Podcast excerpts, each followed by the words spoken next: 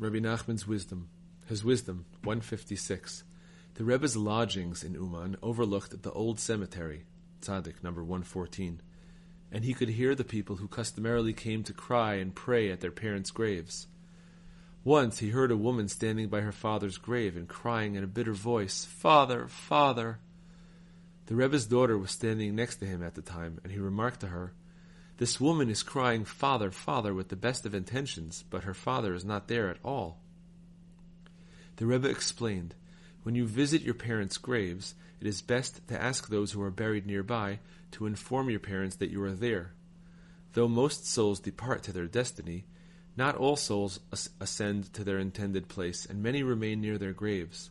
Therefore, it is best to tell these other souls to inform your parents. But when you visit a tzaddik, you need not worry that he is not there, for the death of a tzaddik is like going from one room to another. The Rebbe then told his daughter, Take me as an example. Right now I'm in this room. I can then go to the next room and close the door.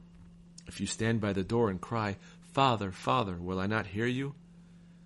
We heard similar things from the Rebbe's holy lips many times.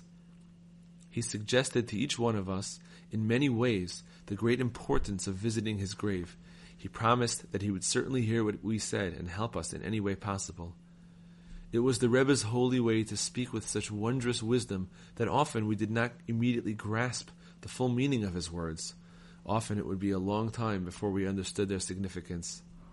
This was especially true of his wish for us to visit his grave.